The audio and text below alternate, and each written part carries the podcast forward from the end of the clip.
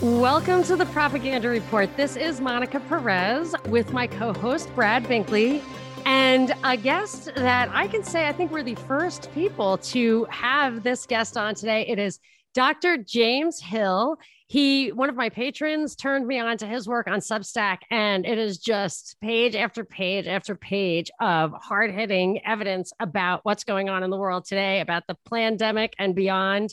Um, from a perspective of somebody who has some expertise and is honestly expressing his opinions on this, and that in itself makes him unique. So I would love it, Doctor Hill, hello, if you would give us a little bit about your background. Hi, Monica, Brad, thanks for having me on.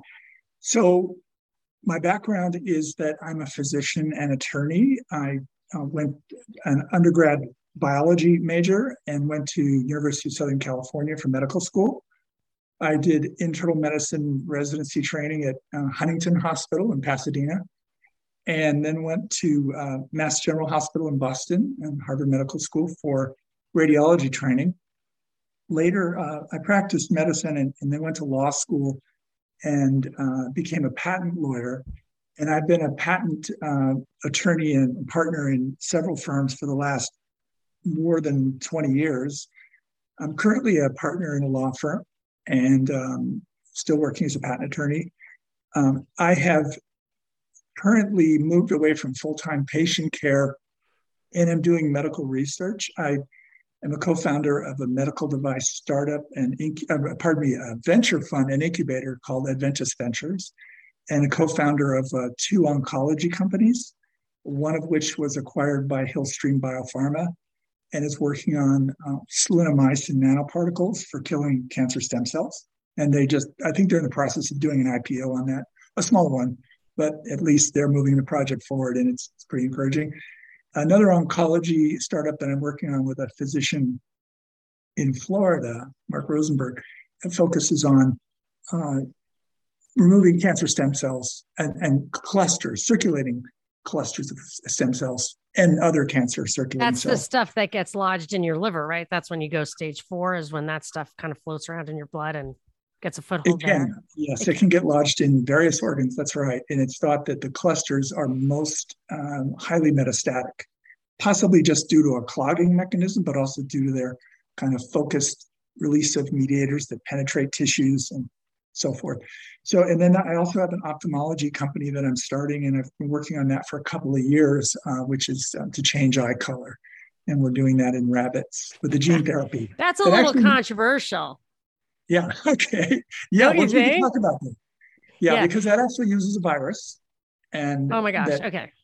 Yeah. So we can talk about that. Yeah. So I want to talk about, I'm going to pick your brain on cancer and viral theory. Like, these are things that I feel like industries are built around them, and therefore people who are engaged in them aren't always totally open-eyed about the truth or avenues to go down. But first I want to ask you, so you have obviously uh, interest in medicine, in law, in startups. Uh, you have a lot on the line. I'm sure you associate with a lot, a lot of people, the majority of whom, there's no doubt in my mind, uh, just smoke the Kool-Aid, as I say, and just believe, believe the establishment, look to the F D A or the C D C as um, that, presume that they have our best interest at heart and are honestly doing their best with their resources. And I don't believe that, but if you did believe that, you kind of go in lockstep. And then there's another whole attitude that comes with that a lot of times, especially the what's promoted by the press, that anyone who, who doesn't think that way is an idiot or has some ulterior motive, or that there's, there's something just wrong with you and you shouldn't be associated with.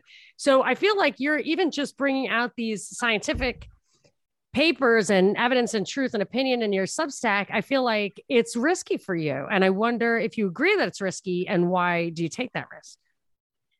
I think it is. I've been licensed to practice medicine for over thirty years continuously. Um, and um, I do worry about my medical license and my law license. However, what I attempt to do is, in everything I write, and I wrote a lot on Twitter for the last thirteen years, particularly when the pandemic started, and Twitter took exception to that, to some of the things I wrote, and they suspended me permanently recently.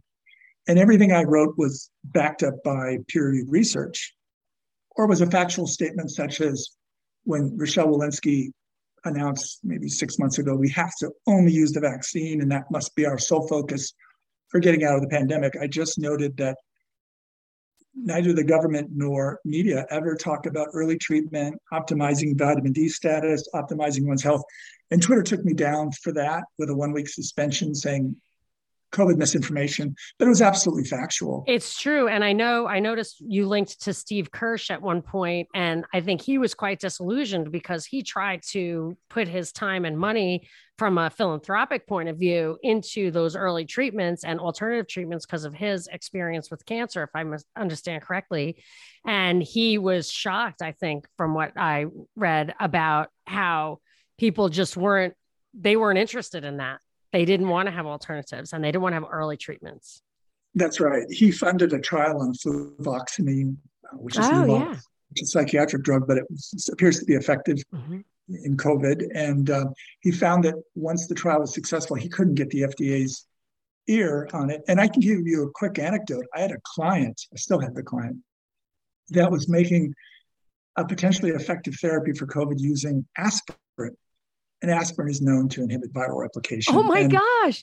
There was a, yeah. there was a, they all of a sudden said, don't take aspirin anymore, even for blood thinning. I put, I totally retweeted that. They, they don't even want you to take aspirin now. And I figured it was just because of the clotting thing. Sorry, I interrupted you. Oh no, that's very important. Well, so it, aspirin's gone through some interesting phases. It used to be recommended for stroke prophylaxis because yeah. it would help prevent platelets from aggregating and starting a clot. So you would helpfully stop T I As, these transient ischemic attacks that are harbinger of stroke, and also for preventing coronary disease. There was a big trial showing that aspirin didn't help with stroke. And the reason was, really? even though it can re- yeah, it could reduce thrombotic strokes, those caused by clots, because of the platelet effect in potentially increasing bleeding, it was increasing the risk of hemorrhagic stroke. So it was oh no longer gosh. recommended a few okay. years ago. They said, they said, everybody stop taking it for stroke. You can be on okay. some other drugs. Um, and then recently it was taken off the recommendation list for coronary disease, for preventing M Is. And part of the reason they said was, um, and that there apparently are some studies to back this up, that there was also too much of a risk of bleeding and so forth. But that, right. that was controversial because That's it came at a time yeah. when, yeah. So what happened was I actually corresponded with uh, F D A on this, and they told me, uh, thank you very much. We're right now, this is about a year and a half ago. They said, right now we're in the middle of focusing on remdesivir. So we're not entertaining any other trials right now, but we were trying to get permission from BARDA, you know, the um, agency that helps through the federal government you to get funding for emergency conditions like COVID. And so they basically, they were very nice about it, but they just said, we're focused on remdesivir. So it does seem to be a focus perhaps based on the largest companies with the largest funding of F D A. I mean, that's the allegation. And that's certainly what uh, people like Robert Malone and Peter McCullough think uh, is going on, and is one of the rationales for perhaps not looking at other therapies. But yeah, so um, with aspirin, uh, yeah, it, it's interesting. I mean, you do have to balance. The thing about COVID is it induces autoimmunity in some cases, and it induces antibodies against what's called platelet factor four. So when you get these antibodies, you can get bleeding. Um, and so there's a combination of, you may have heard of a vaccine-induced um, thrombocytosis. Yeah, definitely. Thrombos- so, oh, thrombocytopenia and thrombosis. So you get both platelet consumption and low platelets, and you get um, clotting. And so you can get both bleeding and clotting in a, oh what looks like God. a D I C. It, often internal medicine physicians see this thing called D I C, which is disseminated intravascular coagulation, where people who have sepsis from some other cause yeah, yeah, right. will just start to bleed and clot at the same time. It's a horrible oh situation because you're you're replacing their platelets, you're giving them anticoagulants, and it's, it's a bit of a mess. But it's not always... Uh, iatrogenic, is that a, a normal word to use? The iatrogenic illness where like the the treatment causes or exacerbates the illness with the same symptoms, and it often gets masked because of that. So D I C can result from some drugs, right. but it also primarily results from infections, sometimes major okay. trauma. Sometimes people get uh, severe lung bone injuries and they start getting fat on the oh, line. Yeah. They start going downhill and they'll yeah. get D I C as like an endpoint. And when people are in D I C, it's quite terrible. But what they did find was the vaccines could induce something very similar called V I T T, which is this vaccine-induced thrombocytopenia and thrombosis. And this also is felt to be in part mediated by antiplatelet factor four antibodies. So aspirin, you know, I, I definitely would wait to see what the clinical trials show. Right. There was a prospect that it could be effective at a certain stage in COVID. For example, one of the things early on in COVID when patients were being ventilated, you heard a lot about this in New York where there was a lot of barotrauma, meaning when they were placed on the ventilator, their lungs were less compliant than they normally would be with the bacterial pneumonia, and they were placed on high pressures and rapid volumes, and they got a lot of pneumothoraces, meaning um, they would rupture their pleura and they'd get air in the pleural space, and they would often die from that. So people started saying, perhaps we shouldn't be ventilating these patients. When we are, we should be doing something different. It was later found that their lungs had in their pulmonary vessels a lot of clots. And these patients were not on anticoagulants or on antiplatelet drugs. And if they had been, that might have helped some of them not have to stay on a ventilator for so long or, or to die on that. So we now know that with COVID lung disease, especially early in the pandemic, there's um, not only just inflammation in the lungs, but there's also microclotting apparently in many of those cases, uh, along with some other phenomenon, some direct um, effects of the spike protein on pulmonary vessels. Do you know okay. anything about yeah. interstitial lung disease that's vaccine-induced? Uh, I do know about interstitial lung disease. I don't know what this... It seems that you could easily get that from the vaccine, especially when there's these inflammatory effects from the spike protein on pulmonary uh, cells, you know, with l- these lung alveolar cells, as well as the blood vessels. Um, the interstitial lung disease normally that's idiopathic, where they don't know what the cause is, tends to progress toward pulmonary fibrosis yeah. and lung scarring. And you could probably see that with the vaccines. I don't know what the incidence is, though. So I want to be careful not to say that, you know, one should avoid the vaccine for that reason alone. Mm-hmm. There may be other reasons, but um, yeah. I found so three that- studies that have documented it on three cases, but not none more than that officially documented. I was just curious if that was something that was uh, you know, in the air. Yeah, we're seeing a lot of sort of strange things in association with the vaccine. And the question is, is the incidence high enough to be able to attribute it to it? Um, there's also things like C J D, Creutzfeldt-Jakob disease, which is a yeah. prion disease in the brain. There have been an increased number of reports of that after vaccination, but the current thinking is those are just not frequent enough to be able to attribute to the vaccine.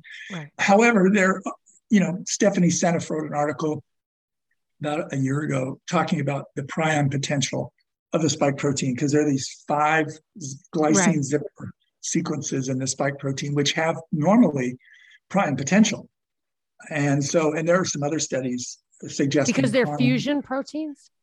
Is that why it's prion? Um, not necessarily fusion, but because right. they can induce uh, misfolding either of themselves oh. or of, of proteins that come in contact with them. So a lot of the amyloidogenic diseases in the brain, like Alzheimer's and like to some extent uh, Parkinson's, not quite amyloidogenic, but it's they're, they're felt to be due to misfolded proteins. I mean, not felt to be, they're shown to be for right. sure. Okay. When you get alpha-synuclein and Parkin misfolding in Parkinson's, you get beta amyloid and tau. Uh, beta amyloid for sure is misfolding. Tau is getting hyperphosphorylated, and both of those are leading to brain disease, especially the tau. Tau accumulation is is correlated with memory loss the most, more than so. Beta amyloid.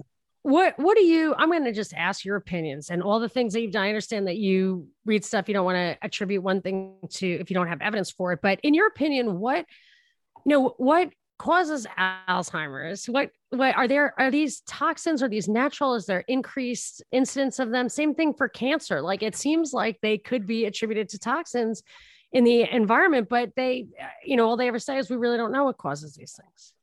Right. I think the person who's written on this very well is Dale Bredesen, M D from U C L A, and he's got some books on this. He has described, we used to think that beta amyloid, which accumulates in the brains of Alzheimer's patients, was bad. And so there were many trials of vaccines that went through mice and got to the human stage that were targeting beta amyloid. In many cases, they were monoclonal antibodies that were trying to bind beta amyloid, and they all failed. They never worked in none of the trials so far. And part of this is because the thing that is most affecting memory appears to be the tau side, not the beta amyloid.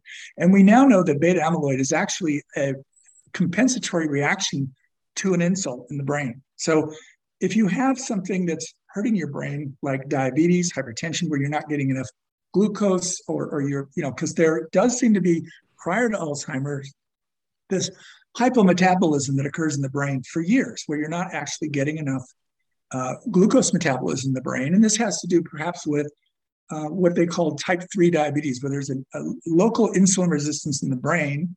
Normally the brain doesn't depend on insulin for taking up glucose, but there does seem to become um, more of a dependency on this as things go on. And the beta amyloid, and this also is true of um, metallic toxins. You know, if you have an excess exposure to mercury or some other things, you will see more beta amyloid that comes to try to protect brain cells. But once it gets to a certain point, right, it becomes pathogenic because it can, it accumulates outside cells and it will misfold, and it acts as a seeding process, kind of like a crystallization, as do oh. all these prion diseases. One will attach to another oh, and will start to aggregate. Oh. And so, yeah. and so is, the beta amyloid outside the cells, but the tau's inside the cells, and both of them harm. Would you expect the this trend in the keto diet to promote this problem of like a type three situation, diabetic situation of lack of glucose uptake in the brain? Or is it not really about glucose intake or glucose in the blood? So it, it appears, and Bredesen's done work on this, that if you, if you're diabetic and you improve your blood sugars, either type one or type two, you can reduce uh, some of the impacts of Alzheimer's, e- either start to reverse the beta amyloid accumulation, or more importantly, some of the tau phosphorylation. But one thing I wanted to mention to you that I've been focused on recently is the omega six fatty acids, linoleic acid. There's a really good paper out from a Japanese group, uh, which I can send you, and I don't have the name off the top of my head, showing that probably the biggest environmental factor that's increasing the risk of uh, insulin resistance, diabetes, obesity, Alzheimer's, possibly Parkinson's, and definitely um, obesity, seems to be the increase in linoleic acid, which is an omega six fatty acid, which people have always regarded as essential, meaning you need a little bit in the diet because your body can't make it. That was the thinking for many years. That's what I learned in medical school a long time ago. Just like you need some of the, um, at least one omega three, this right. alpha-linolenic acid. Um, and then there's some other um, omega threes that you presumably can make, although you don't make it very well, the e, uh, D H A and E P A. So often it's good to get that in your diet or, or by supplement. But the omega sixes we have way too much of, and we started getting too much. Yes, corn-fed in, in industrial the, farming, right? Yes. And so there's a, a great talk on, on YouTube by Chris Kenobi, who's an ophthalmologist uh, from a couple of years ago. And he's had some other updated talks where he discusses the epidemiology of this. It's kind of hard to show causation because you can't do a randomized clinical trial where you give a bunch of people omega six and others not. But you can look at just the, the correlation between the intake of omega six going up like crazy. Now, now it's in everything. You know, if you look at almost anything you buy, it's got soybean oil. So it's the seed oils, basically. Canola oil, sunflower oil, Uh, all of these types of vegetable oils. Oh, I think it's in this corn-fed industrial farmed beef too. That's what they say. The difference between like the grass-fed organic beef is good for you, and the that's interesting. You know, and it could be muddling up the um, studies about cancer from beef and stuff. Like, well, that's very interesting. Now, I've heard Paul Saladino, M D, who's the carnivore M D. He's talked a lot about seed oils and getting them out of your diet. Right. But he talked about chicken having a lot of it, but beef having less. Maybe that's because he's using the grass-fed, not the corn-fed. But that's a great point. I mean, the chickens are somehow getting it through their feed, and they're having more of the linoleic acid than the, whereas beef has more saturated fat. And it turns out, you know, the American Heart Association recently did an about-face about a year ago where they said, we no longer think that saturated fat is bad for you. We've been telling you that since the nineteen seventies after the Ansel Keys studies. And One of the guys who's been most influential on this is Walter Willett, who's the head of the nutrition department at Harvard School of Public Health. He's been writing for probably forty years, and I used to read him back in medical school, that you need to replace the saturated fat in meats and cheese and, and butter with unsaturated fats from seed oils. You know, the more soybean oil you can eat, the healthier you'll be. And the, the thing is, it appears that's wrong. And you wonder, why was he saying it? It appears yeah. the reason people have been yeah. pushing it is they do lower your L D L cholesterol. So, but that may not be good. Right. Um, so it turns out, you know, after you've had a heart attack, and particularly if you're diabetic, lowering your L D L definitely improves your survival with a statin, for example. But if you haven't yet had a heart attack, lowering your L D L doesn't appear to help you at all in terms of coronary events or or, or um, death. But what does make much more uh, of a difference is your triglyceride to H D L ratio. If your triglycerides are high and your H D L are low, that correlates very well. Uh, a ratio above two correlates very well with coronary disease, the presence of it and the extent of it. People with ratios like up around five, six, seven, you do a coronary angiogram on them and they have, their vessels are filled with plaque, and they often are either have had a heart attack or about to get it. So focusing on triglycerides and H D L seems to be more important than L D L. And if you go on, let's say, a carnivore diet, or you're having a lot of saturated fats, but you avoid the linoleic acid, the health outcomes appear, we, we need longitudinal studies, more of them, to be pretty good, even if your L D L is high. So uh, Walter Willett's thinking was always, well, get your L D L down low. And just because, um, you know, so you should be taking more so- soybean oil. But this paper I will send you from the Japanese group says that he thinks linoleic acid is the main culprit in Alzheimer's. So it's very interesting. And it has to do with oxidation. You know, the linoleic acid gets into the cell and it gets oxidized into these byproducts that do a couple of things. They cause hyperphagia. When you feed linoleic acid to mice, they start eating and get very obese. And it's because one of the intermediates from oxidation of L D L or of linoleic acid is, um, I think it's two A G. It's something that goes into the brain and causes your hypothalamus to tell you to eat a lot. You become hyperphagic.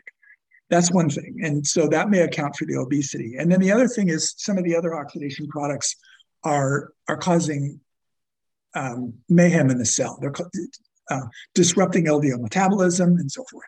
So this is an active, active area of study, but since I learned this, I've cut out a lot of the L D L I used to eat. Okay, so I want to move into... Not L D L, pardon me, linoleic acid. Yeah, yes, yes. So I want to understand, did, uh, oxidation, I'm under the impression, has a big part in the cause of cancer also. Is that like free radical oxygen? You know, don't they say oxidants, like antioxidants help pull free radical oxygen... Uh, molecules, not molecules, I guess. Are they molecules, atoms? Out of your molecules, out of your system. And that when there are a lot of free radical oxygen, is that not a precursor to cancer? Or do you know what causes cancer? Do they know? Sure. So it's definitely multifactorial. You definitely have to have a change in your D N A in, that's going to, you know, some sort of mutation that's going to cause, that's not going to be repaired. And it's going to be the deleterious area encoding a protein that such that that protein won't function properly. And oxidation does play a role in disease. The problem is there was a trial of vitamin supplementation and antioxidant supplementation for many years to see if it would make a difference, and it didn't. So it looks like taking a lot of antioxidants may not help in terms of cancer incidence or survival. It's not to say that it's bad, but it's just a lot of people had this hope that taking a lot of vitamin C and vitamin E and other antioxidants would help. Um, same thing with resveratrol, which acts as an antioxidant and, and helps, uh, uh, I think it's raise levels of sirtuin one and two for anti-aging. They've shown some effects in mice, but the effects so far in humans are, don't look that promising. So yes, uh, their oxidation plays a role. D N A mutations play a role. For example, in skin cancer, ultraviolet light causes uh, mutations in some D N A bases, which normally can be repaired by your D N A polymerases right. that are roaming around, or they could happen in an unimportant part of your D N A that codes for a part of a protein that doesn't affect its function. But if it's not repaired and it codes for an area that hurts a protein's function, that can lead to cancer. And there are, um, your immune system is also very important in keeping cancer at bay. So people who are immunosuppressed start to see more cancers. People, for example, with H I V began to get more Kaposi sarcoma and so forth due to T cell um, suppression, because your T cells are very important in keeping cancer in check. Now, if you hadn't gotten ahead of it and you actually did develop cancer, is there anything you can do right away other than or in addition to uh, just the extreme stuff that they put people through, chemo and radiation? Do you have any belief at all that there's any alternative to that stuff that can help in any way? Well, you make a good point, because chemotherapy, well, it's made great strides in certain cancers like childhood leukemias, where you yeah. can get a, like a ninety-nine percent survival rate. For many cancers, it hasn't been very promising, some of the advanced lung cancers. That's changing with some immunotherapies. Some of these therapies where you tailor the therapy to your own T cell response to the cancer, like CAR T, those have been uh, promising, but they've been d- done in very small uh, studies. And they ha- one of the complaints was, I think, a doctor at University of Pennsylvania who was curing some patients with very advanced cancer u- using their own T cells. And he said, I just can't get funded by the F D A to go on, or the N I H. To, to there doesn't seem to be a lot of interest. But that was quite effective because it was more uh, immunotherapy targeting your own cancer. In general, though, oh, sorry, go ahead. Yeah, so I'm just, in general, tell me, but but I also wonder well, why. Why are the one thing preferred over another? That's a great question. Um, so, I mean, you could look at it kind of cynically and say, if it's not by a major drug company, perhaps that's why F D A and N I H are less interested. I hate to think that's the case. I, I would like to think that they're most interested in helping people, but that is an allegation that's been raised. Um, in general, there have been, because chemotherapy is disappointing for a lot of surgeries, and of course, if you have a, a large tumor that needs debulking, then surgery is quite important. Uh, for example, if you have a uh, glioblastoma in the brain, you may need um, some surgery or some radiation to shrink it, but the problem is it's still going to keep growing. So you need something that's going to target it, um, and and it, it has these diffuse feet that go into the rest of the brain, and they're very hard to eliminate. So in those cases, you need some kind of targeted immunotherapy or something that's going to kill the cells based on a cell surface marker, or this thing called a gamma knife, where you can do very yeah, precise radiation. That, yeah, yeah, those those are more effective than just a, a generalized debulking by a neurosurgeon. And, But isn't there, isn't there some, I just, I can't help but get the feeling that there is a fundamentally unhealthy thing about um, our culture, society right now that makes us increasingly prone to these things. And, you know, maybe there's something right before our eyes that could really help that, that, that is just isn't talked about. I think your camera's frozen up there. We might have lost Doctor Yeah, it's totally frozen. I, I'm so sorry okay. about that. My computer no just froze. C I A no got us again. That's it. I know the I know the exact question I was asking, so I'll just re-ask it. And that is this. I can't help but feel that right now that there's maybe some very fundamental thing about our lifestyle that makes us vulnerable to cancer, and people are just not really talking about it. Um, or do you think, or is it totally normal in uh, people from all cultures and all times and animals too, that you just get cancer? Or is it something about maybe our environment or our lifestyle, in your opinion? I think there's a heavy component from environment and lifestyle, and that's evidenced by the reports of cancer pre nineteen hundred. They were pretty infrequent, as was heart disease. There were very few reports by autopsy, and there were people who were chronicling what they were seeing at autopsy back then, and they would, the coronary arteries were clean. We started to mm. see this atherosclerosis and myocardial infarctions happening after nineteen hundred. And one of the points Chris Kenobi makes, that ophthalmologist, yeah. in his YouTube video, I think it's from an ancestral health forum, is that there's a couple of candidate culprits for this, because there's a few things that have mm-hmm. increased in our environment, specifically in our diet since then. One is sugar. Another is wheat, processed wheat. And for some people who are gluten sensitive, that could certainly be a, a problem. But the other thing is the seed oils. Right. And if you read like Nina Teicholz, who has that book called The Big Fat Surprise, she's done a very great job of this and pointing out that saturated fats are not the problem we thought they were. and the seed oils are. But Chris Kenobi thinks of all those candidates, it's the seed oils. And he thinks that that, and so have some others. And there's observational evidence through correlations that suggests this, but to show it definitively in a causal way, I want to get rid of this prompt, you'd need an interventional trial, and you can't really do that. No, so the best right. you can do is, you know, you can look at time series for intakes of these things versus incidence of cancer and so forth. So he says, and there are a few doctors who are on board with this, that cancer is probably greatly influenced by the seed oils through an oxidation process, but also through this hyperphagia process that increases eating and obesity. And obesity mm. is a big risk factor for cancer. Yes, you know, and COVID. And, and so, you know, so this is something that I think that's a big possibility. For skin cancer, it could be sun exposure. Right. Um, for other environmental toxins, I mean, I've been concerned for a long time about, there's a certain thing that's given to children that we are not allowed to question. Yes. Um, without our license being taken away. Yeah. Um, but I, I think the jury um, is partially still out on some of those questions, but you're not allowed to talk about it.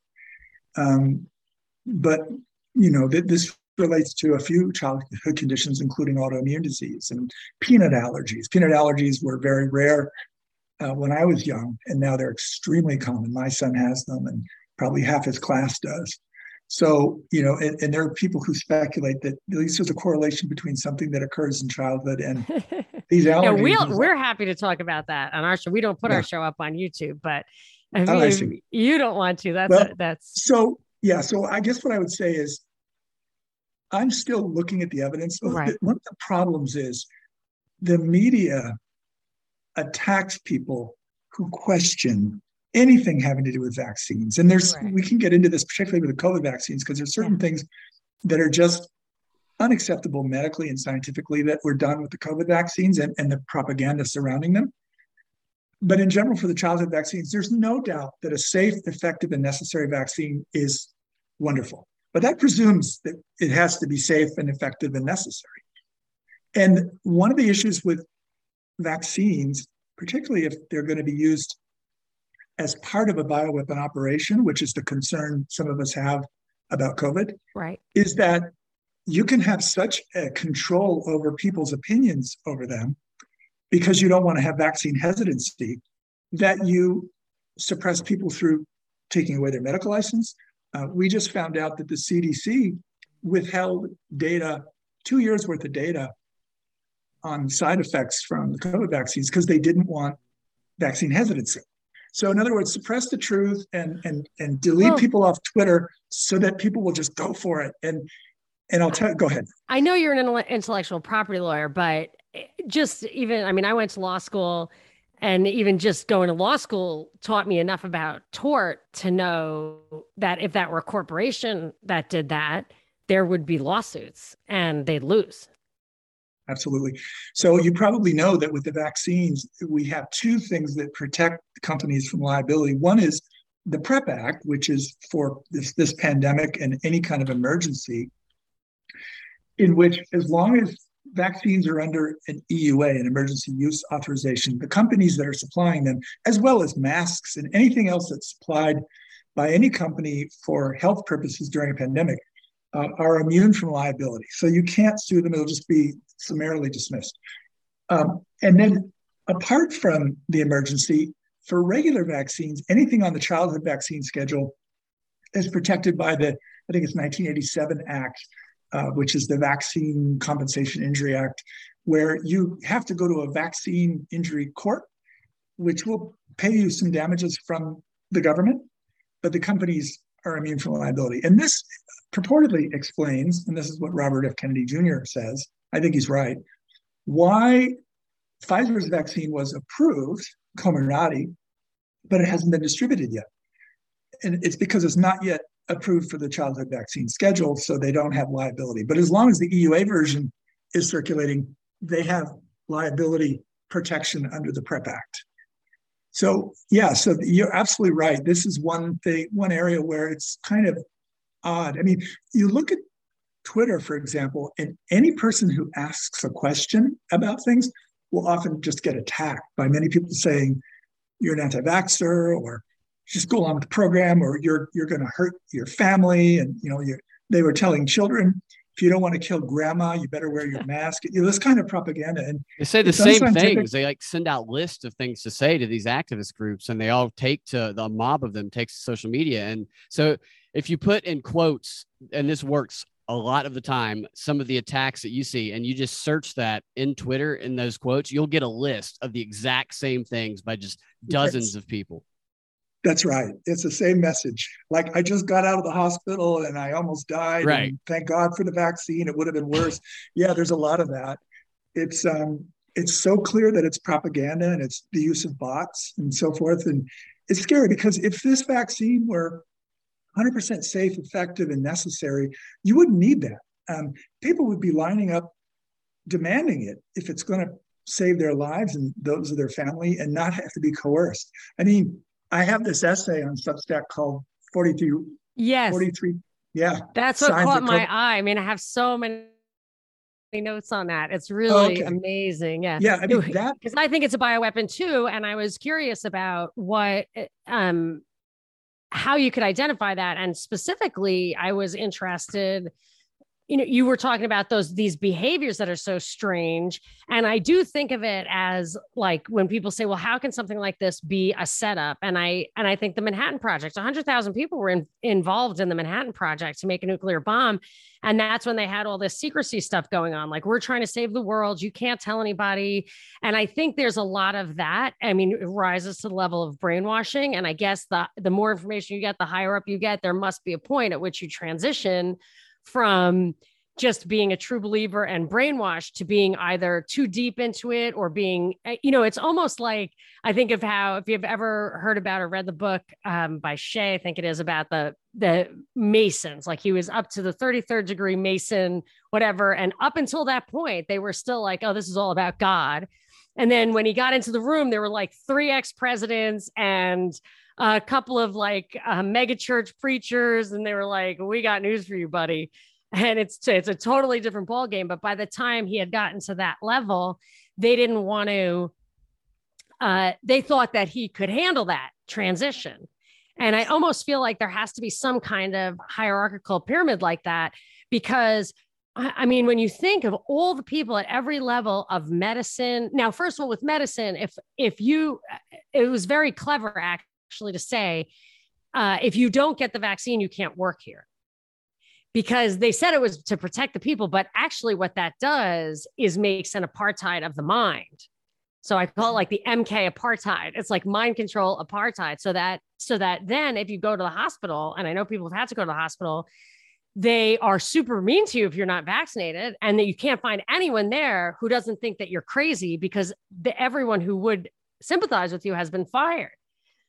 It's outrageous. I know some nurses and some orderlies who think like that, and they think you've got to have the vaccine because I got it, and if you don't get it, you're you're bad. And there are these people also in the media who say if you don't get the vaccine, you should be starved, or you should not get medical care, you shouldn't get a ventilator, including Andy Slavitt, who was Biden's first COVID czar before Jeff Zients. He was on Twitter and he deleted this, but people screenshotted it, where he said, if you take have a fake vaccine passport, do you expect to get a real ventilator when you go to the hospital? You know, you shouldn't get one. You should be allowed to, implying that you should die gasping for air. Yes. And this is supposed to be the, the COVID czar.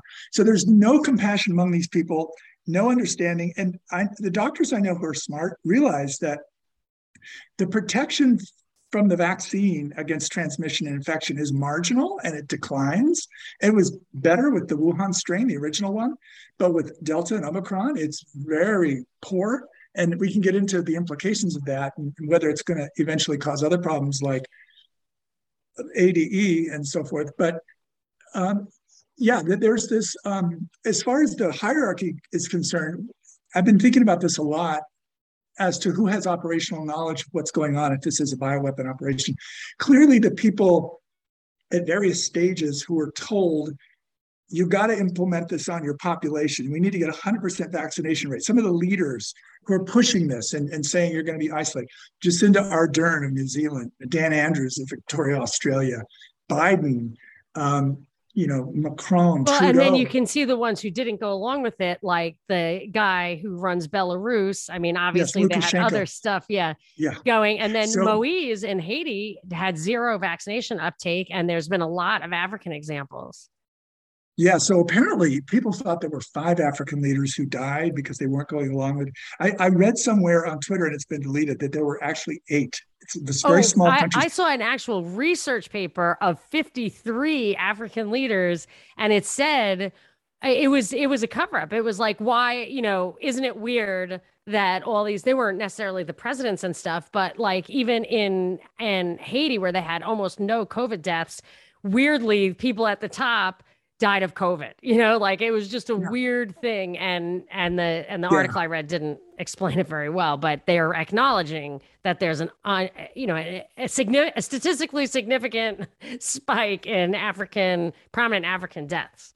Wow. I'd love to read that paper. That's yeah, really I can important. Find it. I, mm-hmm. I tweeted about Lukashenko and wrote a little bit on Substack about him. You know, what he said was he was approached by the I M F with a nine hundred forty million dollars loan, yeah. but it was contingent, and he needed it to pay off some debts, but it was contingent upon imposing a curfew, lockdowns, mandatory masks. This is the I M F. You know, they're not a medical body. Uh, apparently they could work with the World Health Organization. But even when the World Health Organization was saying, we shouldn't booster children, We shouldn't, we don't need the masks. I mean, they had, in twenty nineteen, they had a, um, a meta-analysis of ten randomized trials showing no benefit to masking, but then they suddenly had to like change their tune. But Lukashenko said, no, we're not going to do this. And, you know, then he was threatened and everything. And so, yeah. But then there were protests to have him overthrown. I mean, it's so obvious yes. that this stuff works this way. Exactly. I mean, that's the thing that that's when like, um, it, there's just such a leap from, like you're talking about research papers on specific medical issues, and doctors and lawyers alike, and you're both are very precise about what you know and what you don't know, what you think, what you're working on. I mean, at, at the really granular level, like the nitty gritty level, people are professionals, um, are meticulous.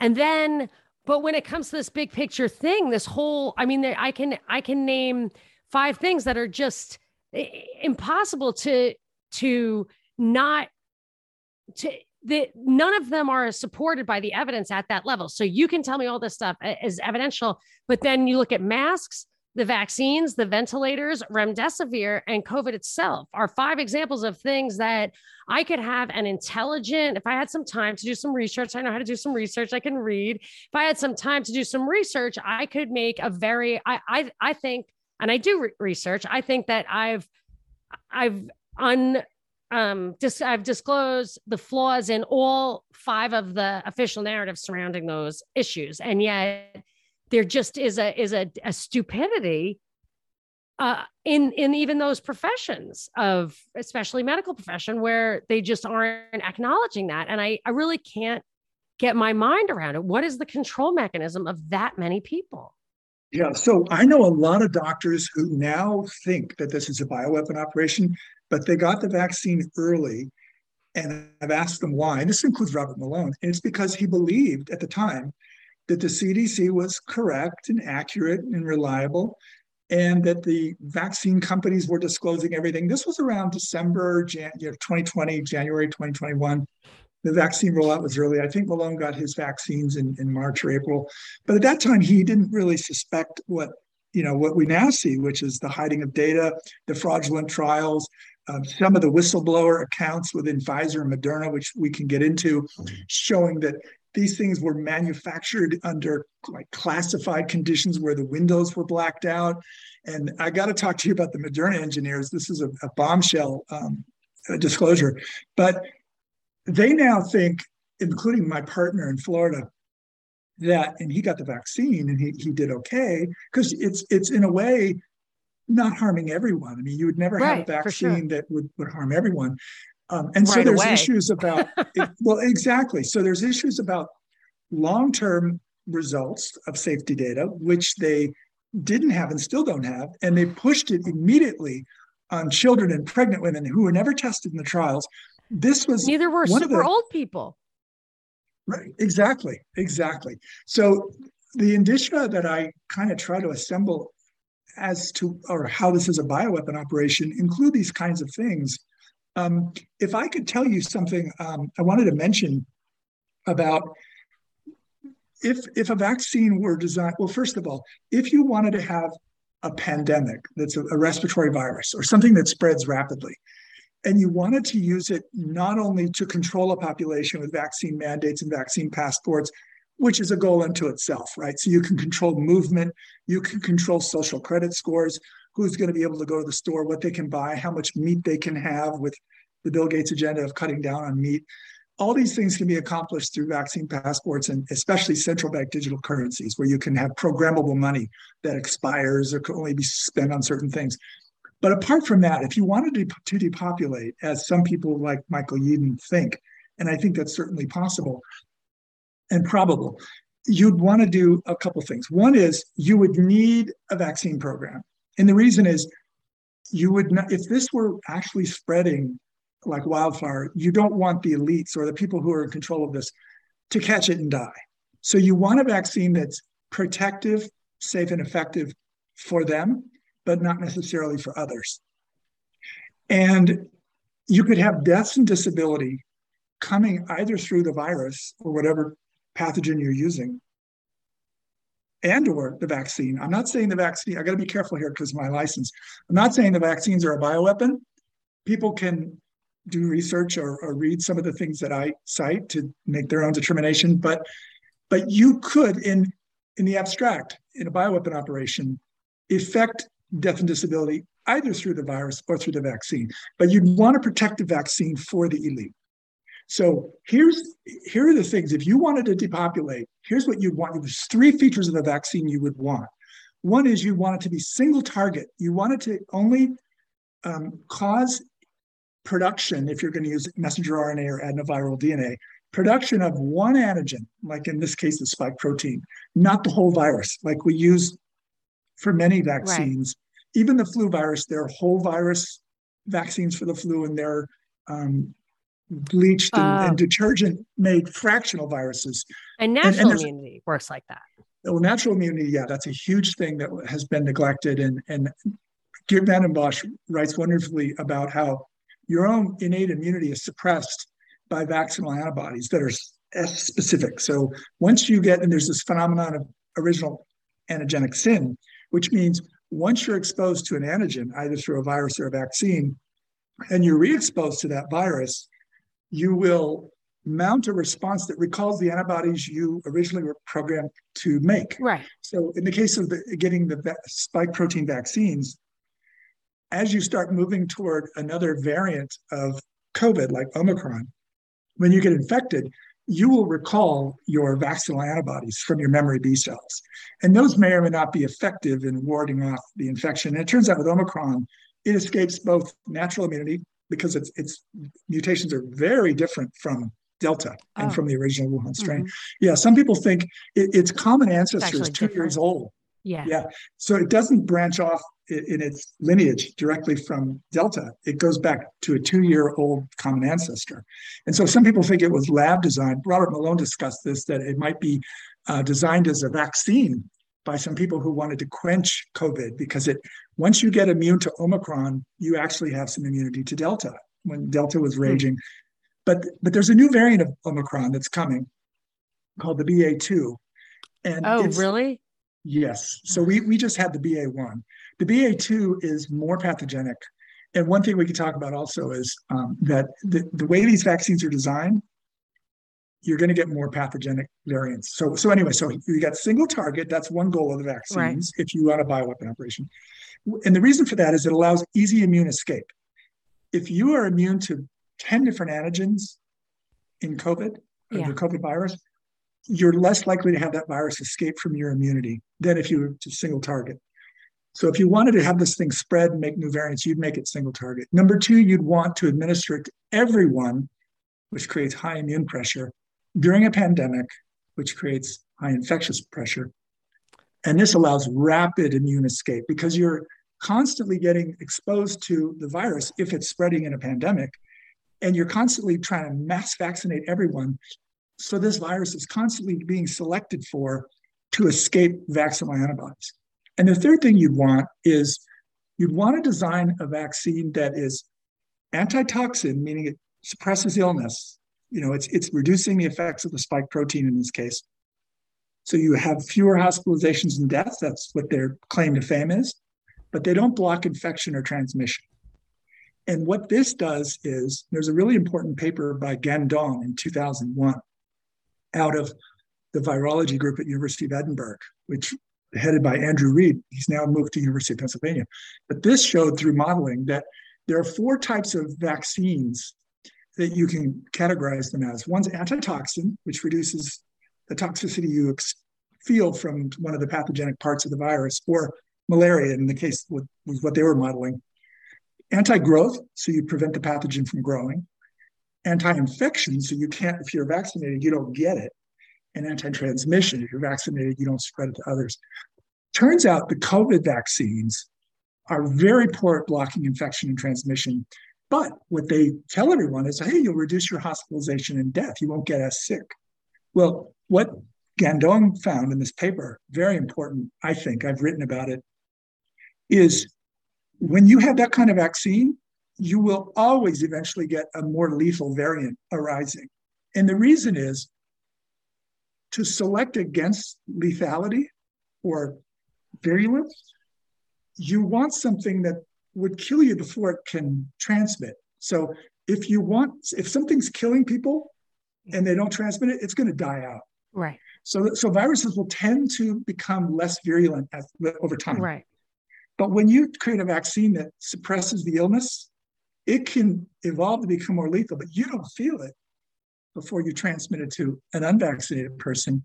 Wow. So kill. keeping it from being, so keeping the mild illness and the transmissibility and the infectiousness all um, status quo, and just keeping those people who are like incubating that um, from getting super sick or dying or red flags going up, just actually uh, keeps that that reduced um, virulence over time from happening. Because in the beginning, the, there were two doctors from San Bernardino. I don't know if you remember, they yes. did like a forty-five minute conference on like, this is how germs work. Like, come on. And they said over time, it should get less infectious and or less virulent and more infectious. Like it, it should be everywhere and not that big a deal. So when we started getting, uh, we got the Delta wave after people started getting vaccinated, and I was fine for a year. I didn't care at all about anything. I didn't um, protect myself. I didn't care. I wanted to get it. I was like, I'll get it and then I'll be immune to it. I didn't realize it was absolutely artificial, which it feels artificial.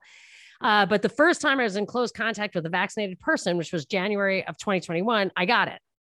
And so did the other people I was with. So we all got it that like two days later, because I remember thinking, oh, wow, you're vaccinated, because it was new.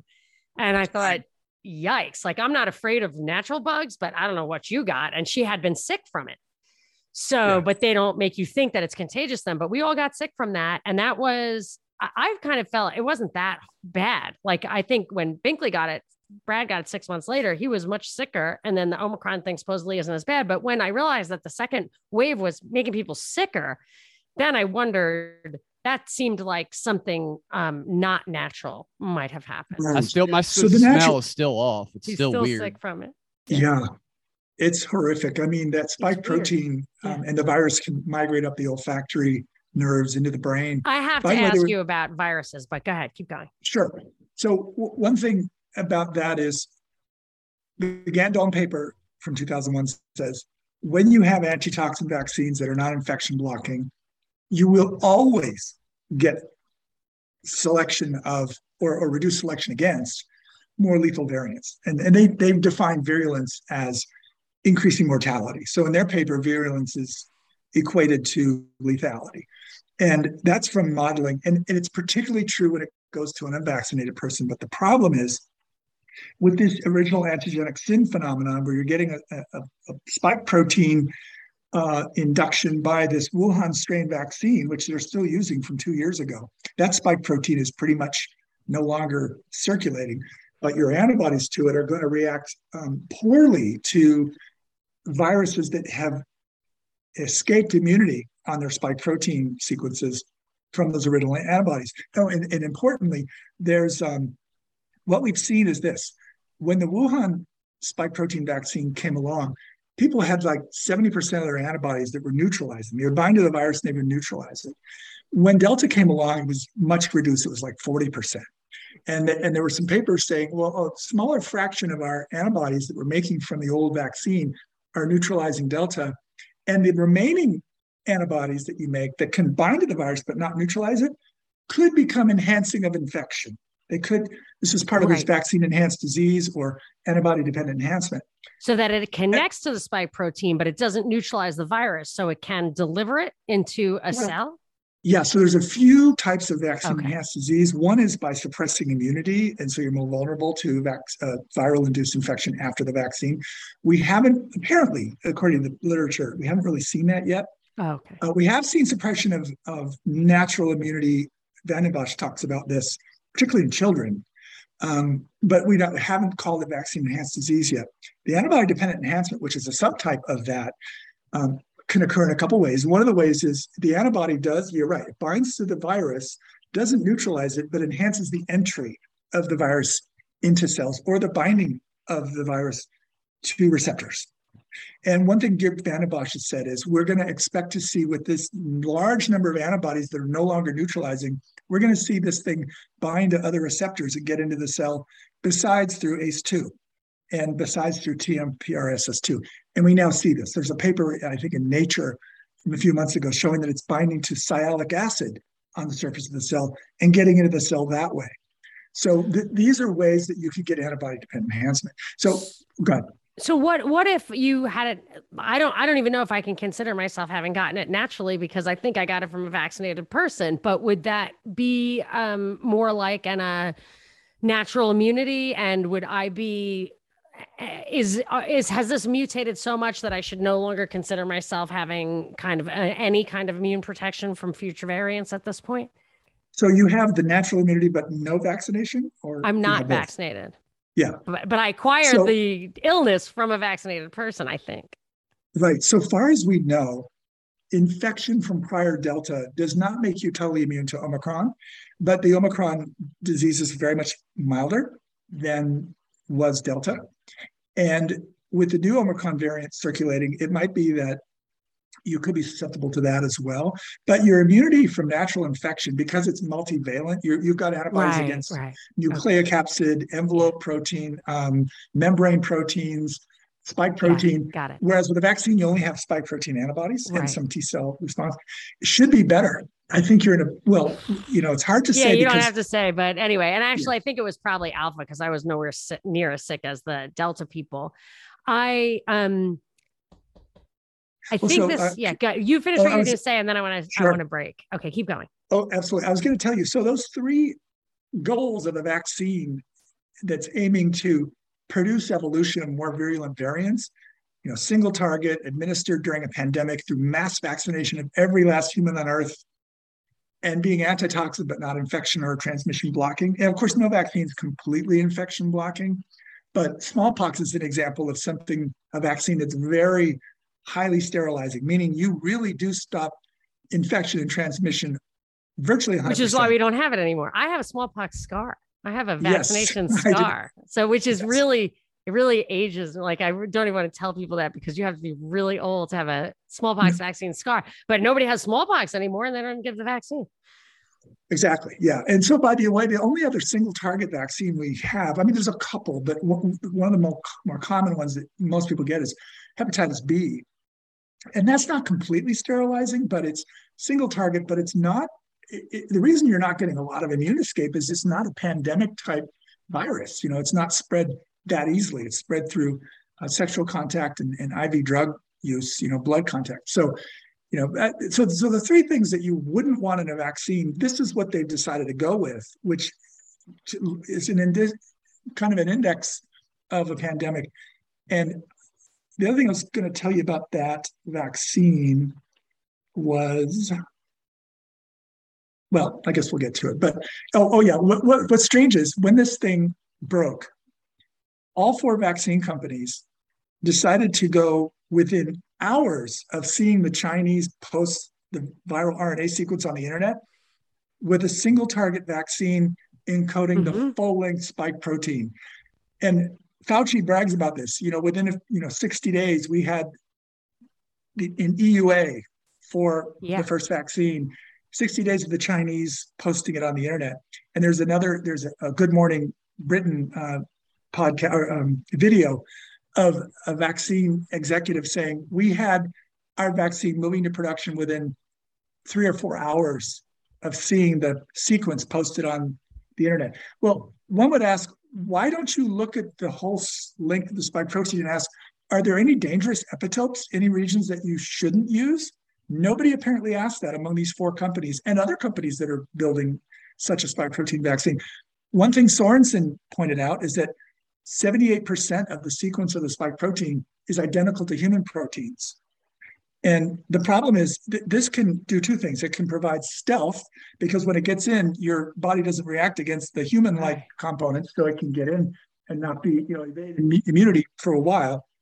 But the other problem is when you start to make antibodies to particular regions that overlap between the foreign region and the human region, it can induce autoimmunity. Autoimmune, that's the and, first thing I thought, yeah. Yes, so so no one thought, hey, let's look for the regions that cause clots. Let's look for the regions that cause endothelitis, inflammation of the blood vessels. Let's look for the regions that might cause autoimmunity. Let's strip it down and remove the dangerous epitopes. And there's several scientific papers where people are saying, hey, if this ends up hurting people, you better go back and take out those parts of the spike protein that are not good. But these companies are all bragging, we went for the full-length spike protein within hours. Wow. I mean, it's bizarre. This is so strange. There's like four things I want to ask you about. And I'm wondering if, so we've been chatting for an hour and I'd like to do a little bonus segment if you have a little more time.